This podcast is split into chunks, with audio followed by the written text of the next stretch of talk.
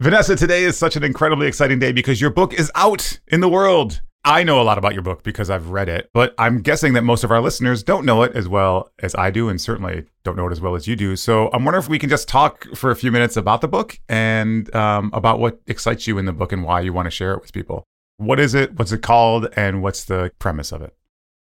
So the book is called Praying with Jane Eyre Reflections on Reading as a Sacred Practice. And uh, I will say my biggest hope for the book is that non Jane Eyre readers read it. You don't need to know Jane Eyre in order to enjoy the book. Just like you don't need to have like read the whole Bible in order to listen to a sermon, right? That's the goal.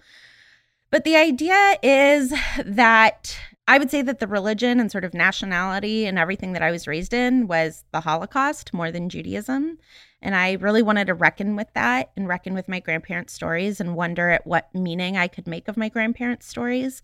But trying to make meaning of their stories always felt like sort of a gross privilege of someone who's two generations removed. And so I tried for a long time with the Torah. And I feel like a lot of people who have been traumatized by religion for any number of ways traditional religion feels like triggering, for lack of a better word, way to try to make meaning because you're like, well, this text has betrayed me in some ways.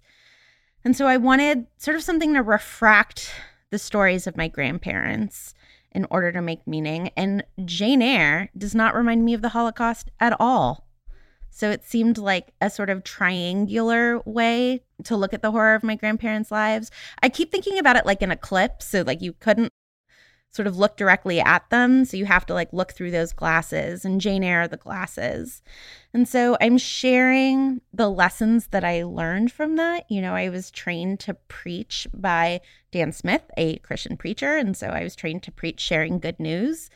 And I try to find like the best news that I can share from figuring out how to look at my grandparents' stories through these glasses of Jane Eyre.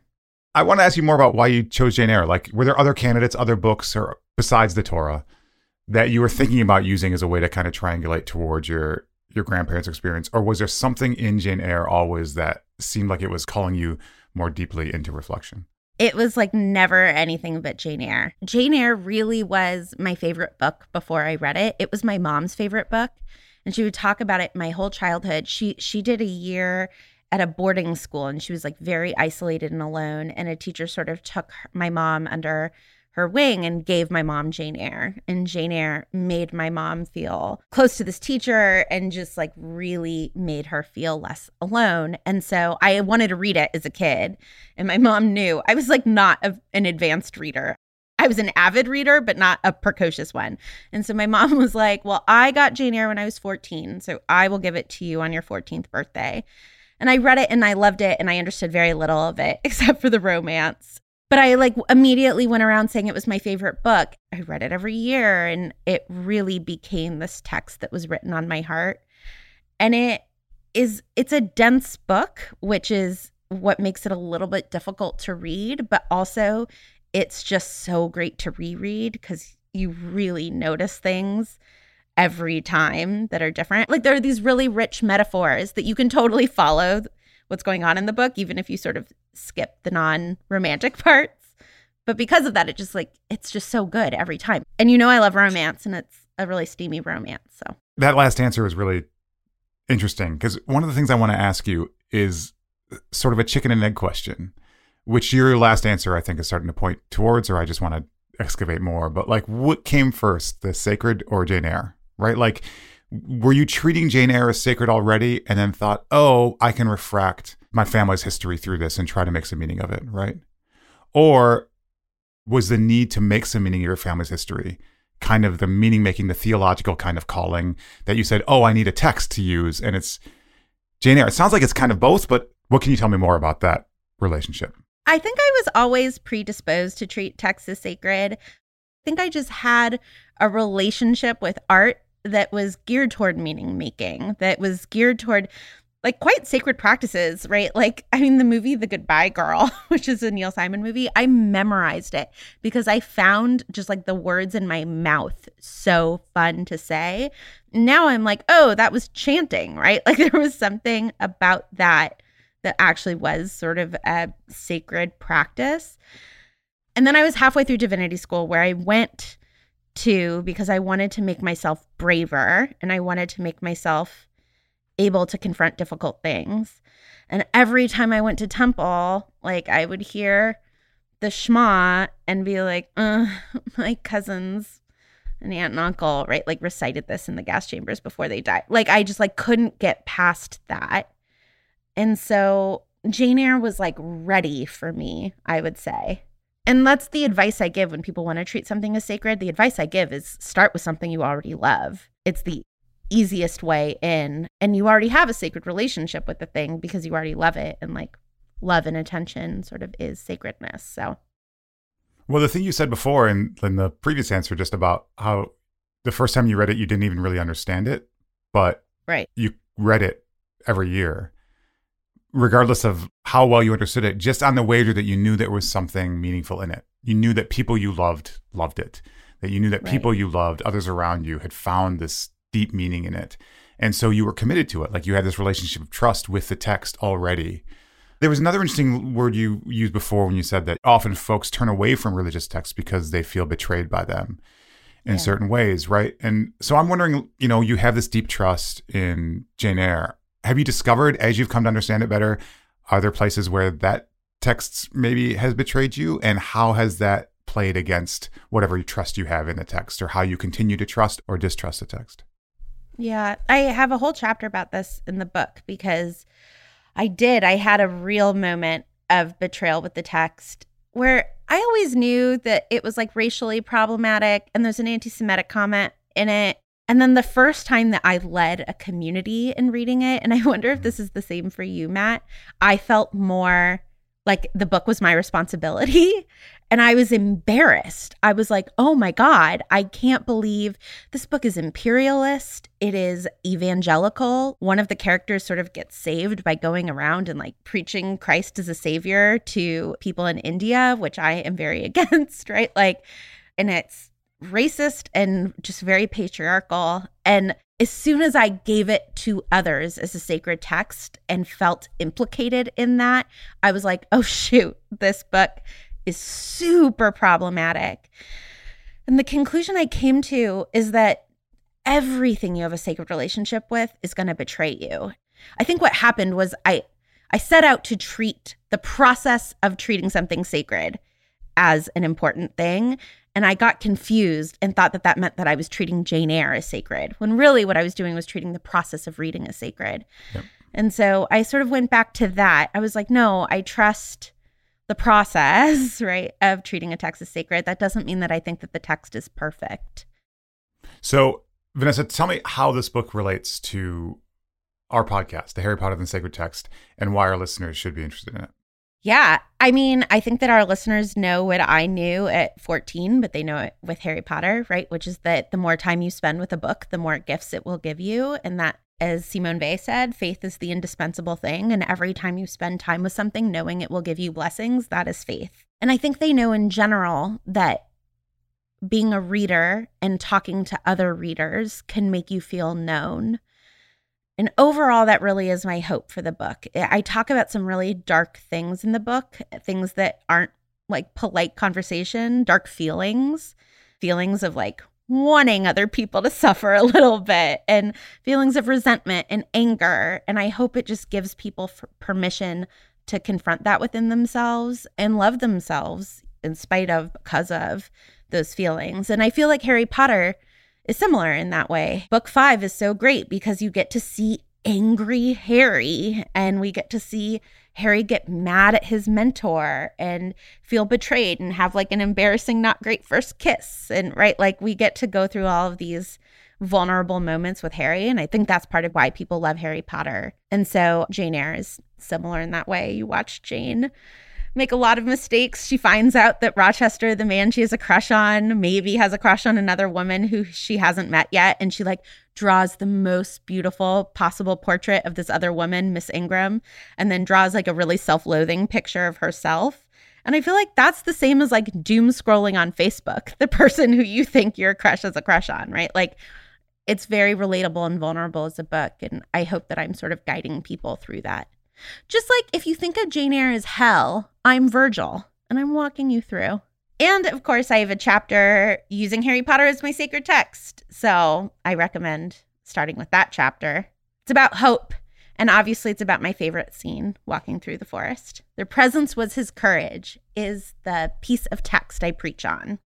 I also think that it relates in particular to this second go round of our read through Harry Potter because one of the things I love about your book, Vanessa, is how honest it is, not only about yourself and your own emotional experiences and your own history, but also about your relationship to Jane Eyre and about discovering where the warts are and where maybe the more than warts are, where the flaws are, and what it means to be in a trusting relationship with something you know is not perfect. And I think listeners of this podcast know, just as you and I know, that these Harry Potter books although we trust them in many ways, are not perfect and they reinscribe some things that we do not want to see in the world.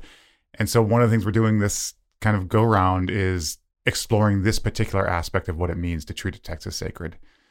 Not just to trust it, but also to trust it with clear eyes. Right. And that's something right. you do really beautifully with Jane Eyre in, in your book. And it becomes an example of how we should read Harry Potter, I think. Thank you. I think, you know, something that Stephanie said to me really early on in the process of discerning what it means to treat a text as sacred is I was sitting there really struggling with a piece of text and I sort of closed my eyes and said to myself, like in a, an effort to remind myself of what we were doing, I was like, okay, so the text is perfect.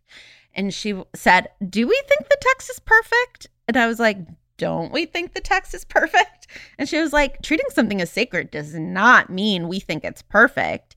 It means that we think it can give us gifts, but problems with the text can also give us gifts. Yep. And then she, you know, she was like, You love your parents. Do you think they're perfect? And I was like, Good point, Stephanie. My parents are perfect. so, right. It, I think that that distinction is so important. And then actually, a text betraying you can teach you about forgiveness and about loving something in a complicated way because things are complicated. And I also think it's just so important to treat text as sacred, right? Because like the goal is to treat your neighbor as sacred and to love your neighbor. And so like loving a text that isn't perfect is just better practice for loving your neighbor because your neighbor's not perfect. That's right. Well, thank you so much, Vanessa, first of all, for writing this book and for sharing the writing process with me, which was really such a joy and pleasure. Really, it was. It was. It was great. I loved seeing. I loved talking to you about it when it was an idea. I loved reading it when it was a manuscript, and I can't wait to hold it in my hands. So, thank you, and thanks for chatting with me about it for the last few minutes. Oh my God. I would just recommend that anyone who's writing a book should have a friend like Matt who is willing to sit there and read a chapter and then help you refine your ideas. And I really am so grateful to this community. I, I loved writing this book and I'm excited to share it with you. And without you all, it wouldn't exist. So the thing I most look forward to is hearing your thoughts about the book. So please do email me and I hope to be out in the world again soon and talking to you all about it. So I hope that you can join tonight for the launch party. Bring a glass of something sparkly to drink at some point during it. And you can register. It's free, but you can register at vanessazoltan.com. And I hope you enjoy this chapter from the book. Thanks for everything, everyone.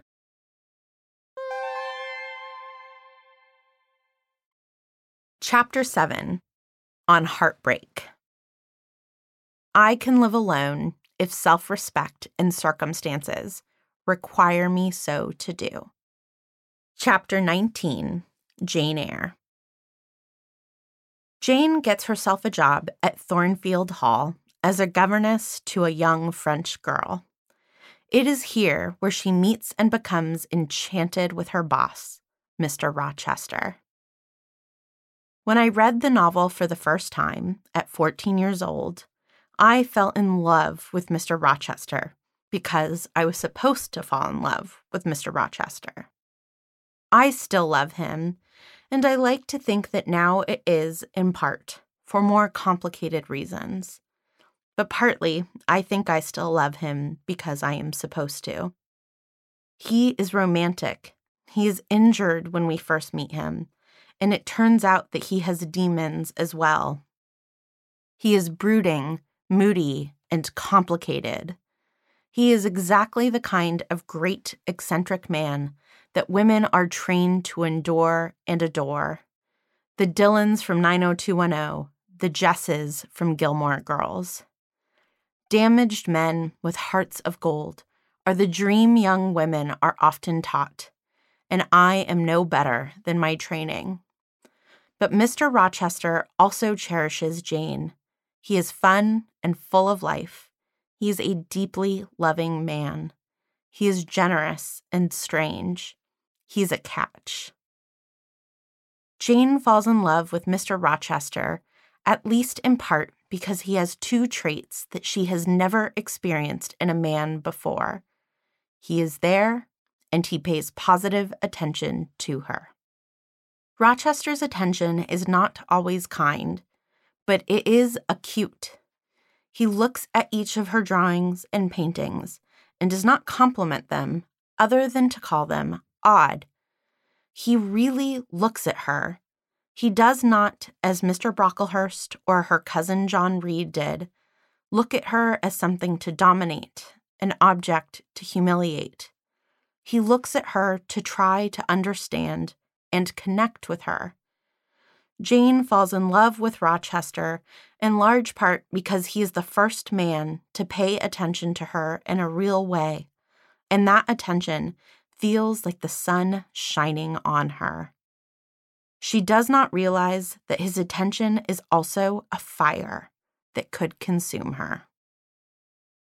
And the more we get to know Rochester, the clearer it becomes that he is more than simply a man who is alive and noticing Jane. At the end of the novel, it turns out that Jane and Rochester can hear each other's voices on the wind while hundreds of miles away from each other after that supernatural moment, they find their way back to each other and achieve perfect bliss together. Call it destiny or luck. I'd say it's more of the latter. But she finds a man who happens to treat her well and who is in many ways at least trying to be worthy of her. Patriarchy wants women to believe so many things about men it wants us to believe that we need men, both to be happy in our everyday lives and to be accepted and respected by society. Along with many other untruths, it wants women to believe that men are scarce so that we are willing to compromise on them. One of the darkest open secrets that I live with every day is that I both love my life partner and am afraid I love him for the same reason that Jane loves Rochester. He's there and he pays attention to me. I happen to think with this particular partner, I, like Jane, got lucky, and we are well suited in a more urbane way than hearing voices on the wind. But I happen to believe that just like Jane, it's only good luck that Peter and I are a good match. I might have chosen him anyway. Mama and Papa had been married for 59 years when Mama died. And for the last 10 years of Mama's life, Papa took better care of her than any nurse has ever taken care of any patient in the history of creation. But before she got sick, he cheated on her so shamelessly, he'd bring his girlfriend around for Shabbat dinners family birthday parties, and even, most notably in my memory, for my older brother's bar mitzvah photo shoot. It was just the immediate family my parents, my brothers, and me, and all three of my living grandparents. There should have been eight of us in the room, but there were nine. Papa's girlfriend, Mary, was also there.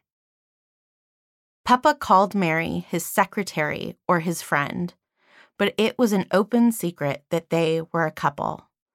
I had bought the secretary slash friend line until that day in 1993. But Mama and Anu were not warm to us kids that day, which was out of character. They instead were huddled together, the two of them, whispering. They weren't speaking to Mary, and I don't think they were speaking to Papa. Papa was still affectionate and playful. I don't remember, but I bet I hugged and played with him because he seemed to be the only adult there who was in a good mood. There was a lot of talking going on among the adults, but it was in Hungarian, so I didn't understand. But I suddenly saw Mary with different eyes that day, even as I stood wrapped around the man who had brought her. Mama threatened to kill herself at least once because of Papa's cheating. She threatened to cheat back at least once as well, flirting openly at a big, fancy event in front of all of their friends. But mostly, she just took it. She spent his money and held her nose high and took it. But then, around 50 years into their marriage, when Mama got sick, and Papa happened to be too old to cheat with too many women anyway, I imagine, he was a servant at her feet, a saint. I think many women have stories like Mama's or mine. Women have, for generations, stood by and had to endure as men did this public private blend of disrespect. And the children like me have a legacy of watching a man be awful to a woman and not being told, Look, I'm accepting this for complicated reasons, but you should expect more. Jane didn't even have a couple to look at and respond to an idea of. She had a story, uncorroborated by anyone, that had her uncle lived, he would have been kind to her. But she never saw it. She has literally never in her life been in a relationship with a man who was anything other than entirely abusive to her, like her cousin John and Mr. Brocklehurst. She only knows men as wanting to beat, starve, and humiliate her. And the only counter narrative in her head is one for which she has no real proof. And so Rochester, dream man of all dream men, is alive, and he is not brazenly abusive to Jane. He talks to her and takes an interest in her. Of course, she falls in love with him. Anyone in her circumstances would. Women who have been in relationships with men have had a series of secret conversations about men for centuries. We endure certain things, and then, once we admit in whispers to a friend what it is we are enduring, we find out that she is putting up with the same thing. We support each other as the disappointments come hitting home for us. Women are just a big group like my grandmothers who happen to speak the same language and will hold each other by the forearm and give sidelong glances to men who should be ashamed of themselves but are not, and are instead playing with their grandchildren. Love stories like Jane Eyre are part of the problem for many women. So the key is to read and reread the books until we realize that they are secret conversations warning us about good men. Jane Eyre is not about falling in love with Rochester. It is about how women need to be willing to break their own hearts in order to dispel the myths that patriarchy wants us to believe in order to enter into a relationship that is worthy of us. The men shown to us in love stories like Jane Eyre or that of my grandparents are too self satisfied and too cowardly to break our hearts entirely. It's patriarchy scripting the idea of a psycho woman. They do not want to break up with us because we are good for them. They hurt us and maybe cause us death by 18 trillion paper cuts.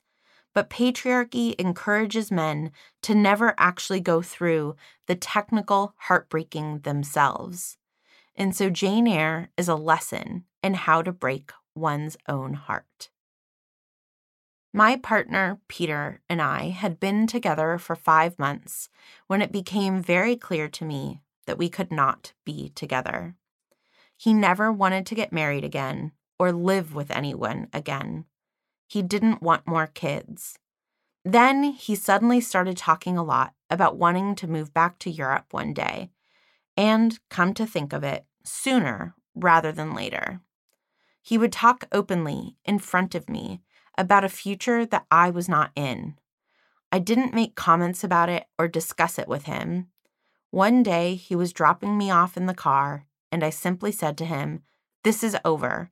I won't change my mind. You don't want me enough. And I got out of the car. I then gulped for air and sobbed in public. I had broken my own heart, and it was one of the best things that I ever did. I didn't know what I was doing, and I did not calculate this decision. It was a crazed act of an exhausted, hurt person. It was a moment of clarity that I happened to seize upon rather than letting it pass. But I pulled off a ritual that I think is an important one for women who are enthralled by men who are raised in this ecosystem the breaking of one's own heart. The expression is if you love something, set it free.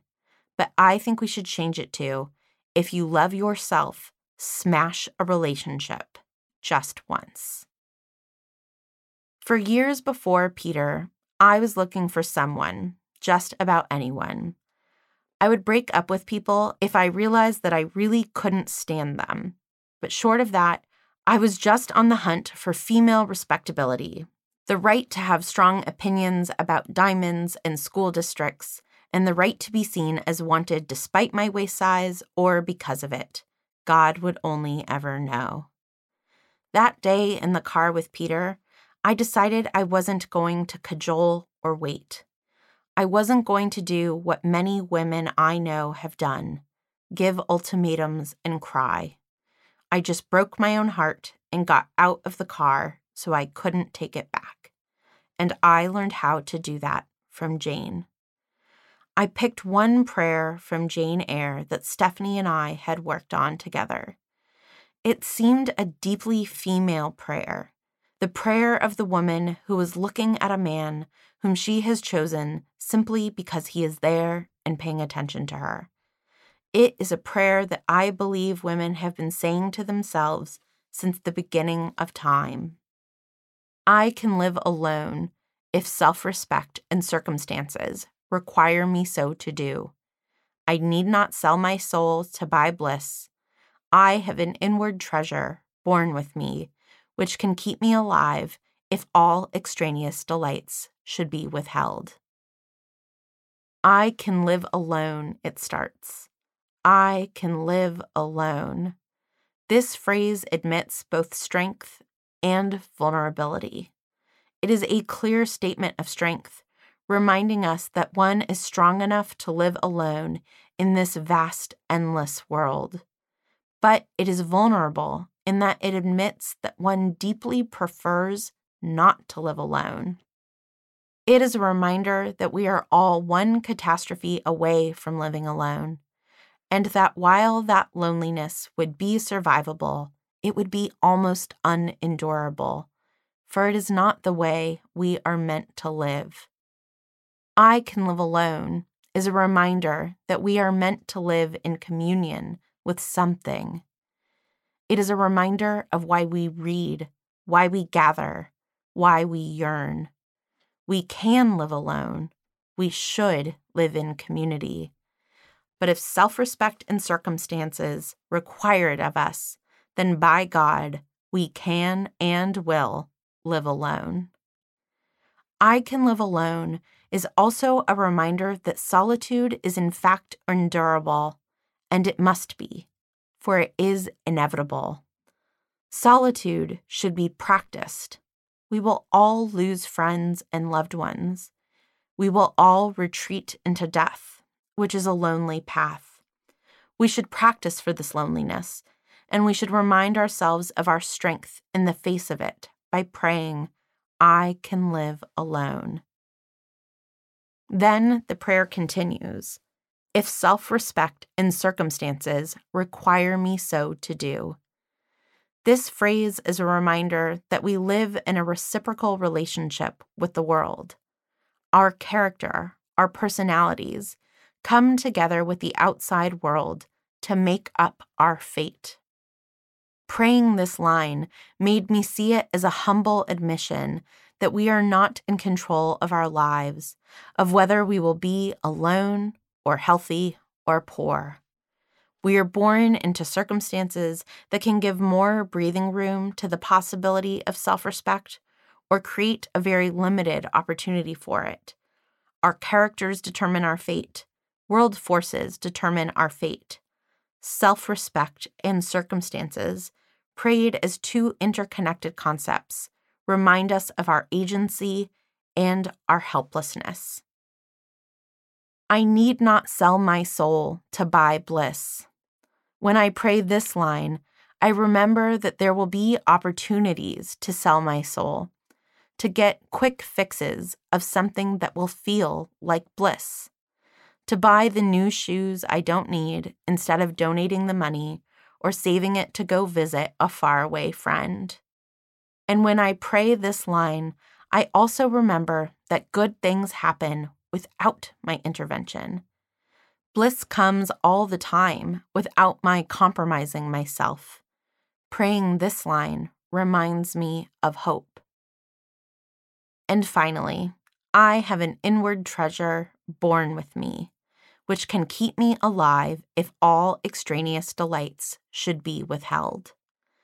This line, prayed, conjures an image of something divine within me and it reminds me of that same sacredness in all others everyone in this room, everyone I can see, everyone I cannot even imagine. This line moves me in its innocence and frustrates me in its lie, as if one's soul or sacredness is enough to keep them alive. It inspires me to help create a world in which it could be true, a world of plenty where one's sacredness would be all one needed. But this prayer is not uttered by Jane. Jane is already in love with Rochester when this prayer gets spoken. One night, his bed is set on fire by the awful Grace Poole, and Jane notices the smoke and saves Rochester's life. The two of them have an incredibly intimate moment together in which Rochester holds Jane's hand and says to her, You have saved my life. I have a pleasure in owing you so great a debt.